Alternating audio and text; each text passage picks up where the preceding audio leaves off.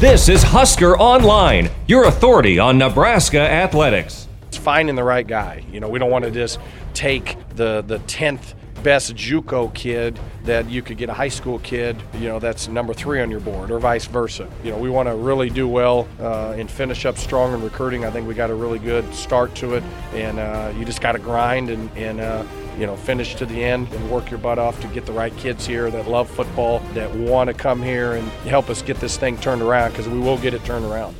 And welcome back here to the Husker Online Show. That was Ryan Held talking about Nebraska's plan for junior college recruiting. They have a bye week after Saturday's game at Purdue, so the Husker staff will go out and do some recruiting. This segment of the Husker Online Show brought to you by Kugler Vision and Nate Clouse. You're going to put that LASIK eye surgery to work this week, driving out to Wichita and some other late-night road driving and football action. Yeah, getting out to Wichita, Independence, putting that to use. And the thing about LASIK is, you know, there is a procedure for you. Over 7 different procedures that Kugler Vision does, depending on what your ailment is with your eye, with your vision. And the easy way to go and see what works for you is to go to lasikomaha.com. And the thing that I learned was that in 5 minutes, they can have it corrected for you, for both eyes. It only took me 5 minutes, and now I don't have to wear glasses or contacts anymore. So get to lasikomaha.com. All right, let's talk junior college recruiting, Nate. First of all, you are going to be at Alex Khan's game. We'd like to send you out to as many of the commit games as possible, and we wanted to do a drivable game from Lincoln, and we looked at a couple options. Unfortunately, Nash Hutmacher's season just ended. They got knocked out of the playoffs, but you'll go down to Wichita and do a doubleheader high school game on Friday. But what's going to bring you to an Independence JUCO game on Saturday? Well, the big name at Independence is Dre Butler, the defensive lineman. Could play D end, could move inside. You know, he's 6'4", 6'5", 280, 290 pounds, and can actually rush the passer. I mean, he's got I think he's got close to double-digit sacks on the season. So, and he has blown up lately. Nebraska offered him about a week or two ago, and just here over the last few days, he's gotten Oklahoma, Alabama, a handful of really, really big offers. So that's one guy at Independence. I think, you know, Nebraska is keeping an eye on a handful of others there, but they're playing Highland Community College as well, where Keem Green came from. You know, Travis Geiger is another defensive lineman at Highland. Brian George is the cornerback that they've offered there. I know that they're keeping an eye on a couple linebackers, a couple other prospects at Highland. So there's going to be about 4 or 5 guys at least that either have offers from Nebraska or that Nebraska is really, you know, could be close to offering. So I think it should be a really good matchup there at Dream U, there at Independence Community College. No JB. No Jason Brown. So, probably a lot less drama at the game this weekend, but nonetheless, should be pretty interesting to be done. God, that was some good last chance use with him on there. I mean, he was made for. He was made for that TV show. Now they're going to be there doing like a separate deal at this game, maybe. There's a chance that they could. You know, they're right now they're out in California shooting that and season 5. Yeah, season 5. So there's a chance that they might still have somebody out there. I'm not 100% on that. Now with Nebraska, Nate, this is a really popular question, especially when seasons tend to go not south but struggle at key areas. Where do you turn to in the JUCOs, and how many guys do you go JUCO? Nebraska right now has not, correct me if I'm wrong, they have not brought in a JUCO player in for an official visitor yet. No. But that typically happens in later November. Wisconsin and Iowa might be your JUCO target or 2 game. How many JUCOs realistically do you think this staff would take when they can maybe only take about 23 in this class? Yeah, I take that back. Omar Manning has taken an official visit. He took it in the summertime, and he's the junior college wide receiver out of Kilgore down in Texas. And I think he's like the number 3 overall JUCO receiver in the country in terms of yardage on the season. So he's having a great year.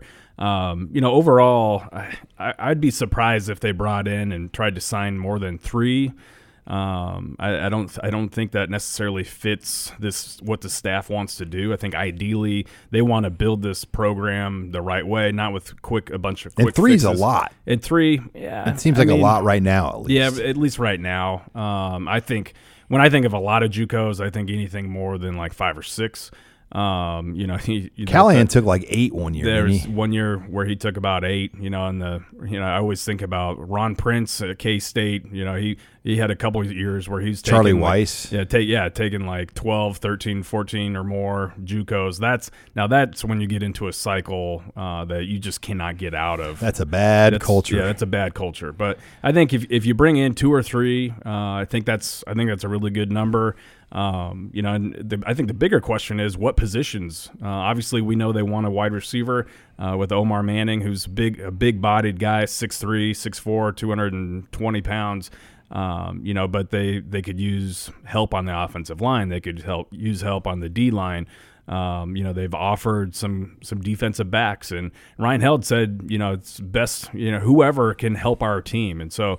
The interesting thing is going to be who are they going to decide are the guys that they want to try and bring in that they think can help this team and play immediately to give them a boost at certain spots. You're listening here to the Husker Online Show as we talk recruiting. Nate, what do you know about the bye week? I know the staff, they'll be off for a second bye week. Essentially every two out of seven or 1 out of 7 years you get double buys based on the number of Saturdays and weekends between Thanksgiving and Labor Day. This is one of them. That means extra days on the road. Do you get a sense on what the game plan is going to be over the bye week? So the game plan for the first bye week was getting out and seeing their commits, seeing a lot of their top targets that had already visited. And I think for the second week, it's going to be getting out and seeing a bunch of their top underclass targets or guys, underclassmen that I think that they've been keeping an eye on, that they could be close to offering. They may just need to see an in-person evaluation before they go ahead and pull the trigger. And so, I would think that we could hear – about a coach, maybe Chenander or somebody going out to see TJ Bowlers, the 4-star outside linebacker out of Iowa. And he was at the game this past weekend. And that was the second time that he's been on campus, so far this fall. And I think maybe the 4th or 5th time overall that he's been on campus. So he's the number 1 player in the state of Iowa for 2021. So I would be shocked if they didn't go out and see him.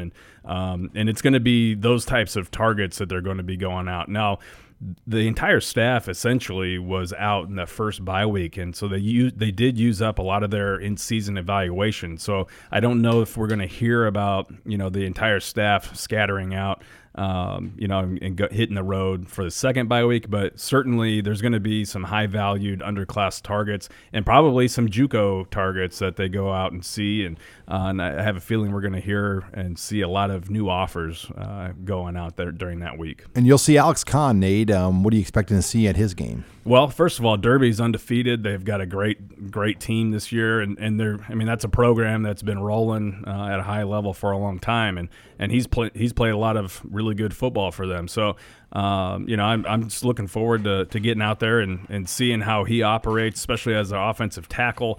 I think Nebraska, once he gets on campus, he could have opportunity to play tackle or inside, and I want to get a better feel for maybe where he projects best at the next level. All right, Nate and Greg will be down in Kansas watching football. Robin and I will be out in West Lafayette, so make sure you are logged on to huskeronline.com as we will have you covered on everything here this weekend heading into the bye week. Thanks again for joining us this week on Husker Online, your authority on Nebraska athletics.